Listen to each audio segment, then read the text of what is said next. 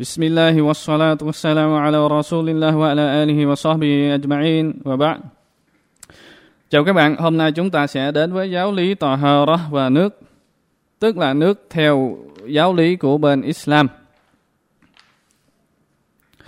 Lễ nguyện Salah là trụ cột thứ hai trong các trụ cột của Islam đứng sau lời tuyên thệ Shahada.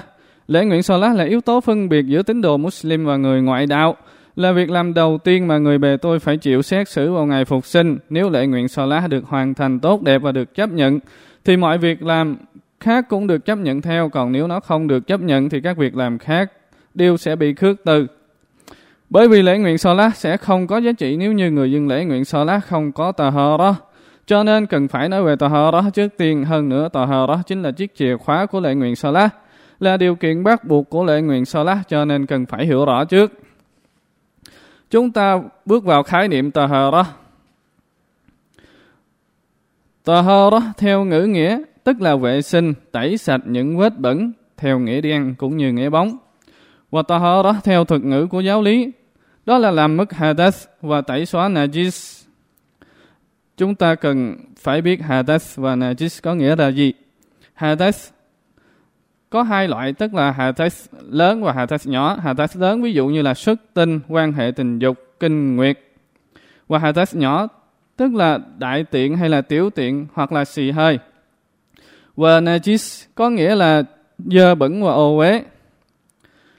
Và chúng ta sẽ bước vào làm cách làm mất hadath, tức là dùng nước cùng với sự định tâm để tắm toàn thân đối với đại hadath, có nghĩa là xuất tinh quan hệ tình dục hoặc là kinh nguyệt hoặc để rửa bốn bộ phận của cơ thể đối với tiểu hà hadath, tức là đại tiện hoặc tiểu tiện hoặc là xì hơi hoặc có thể dùng đất để thay cho nước theo một hình thức riêng biệt trong trường hợp không có nước hoặc khó khăn trong việc dùng nước do bị thương, bệnh tật hay do một nguyên nhân nào đó. Tẩy xóa najis có nghĩa là tẩy xóa những chất dơ bẩn và ô uế. Và nguồn nước nguồn lý, nguồn nước theo giáo lý của bên Islam. Và chúng ta biết rằng nếu nước ở trong tình trạng trạng thái nguyên thủy của nó không bị lẫn vào bất cứ chất nào khác thì được xem là nguồn nước sạch. Điều này được giới học giả đồng thuận và thống nhất. Giới học giả cũng thống nhất rằng và đồng thuận với nhau rằng nếu nguồn nước bị thay đổi một trong ba tính chất của nó như là mùi, vị hoặc sắc bởi thứ najis tức là thứ dơ bẩn ô quế thì nguồn nước đó là nguồn nước najis tức là nguồn nước dơ.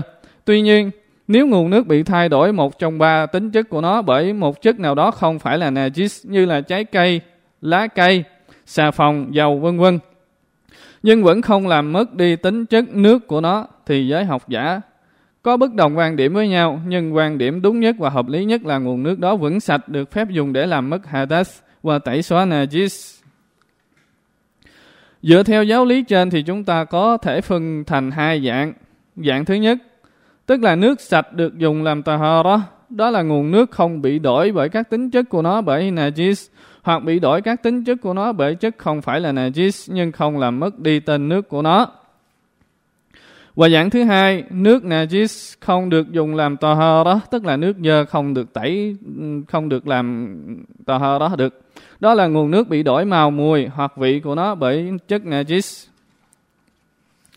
Và chúng ta có ba vấn đề ở đây. Vấn đề thứ nhất là được phép làm sạch nước najis hay bất cứ chất lỏng nào khác bằng những gì có thể loại bỏ najis. Chẳng hạn như bằng cách thêm nước sạch vào hoặc bằng cách tinh chiết hay bằng cách nấu hoặc bất cứ phương pháp nào có thể khử được najis, tức là khử được chất dơ trong nước bởi vấn đề là ở chỗ còn hay không còn najis. Và vấn đề thứ hai là được phép dùng chất najis Đối với các phương diện không phải là ăn uống bởi hadith do Muslim ghi lại qua lời thuật của Jabir rằng vấn đề này được Nabi thừa nhận. Lời nói của các vị Sahaba về việc dùng mỡ động vật chết để thoa da, chát phết tàu và làm nhiên liệu thắp sáng. Và vấn đề thứ ba là nếu không chắc nguồn nước sạch bị lẫn tạp chất najis, thì nước vẫn được coi là nước sạch. Và ngược lại, nếu không chắc rằng nguồn nước najis được lọc sạch hay chưa, thì nước đó vẫn xem là nước najis. Vấn đề này dựa trên cơ sở hadith do Abdullah bin Zaid thuật lại và được ghi trong Al-Bukhari và Muslim. Cảm ơn các bạn.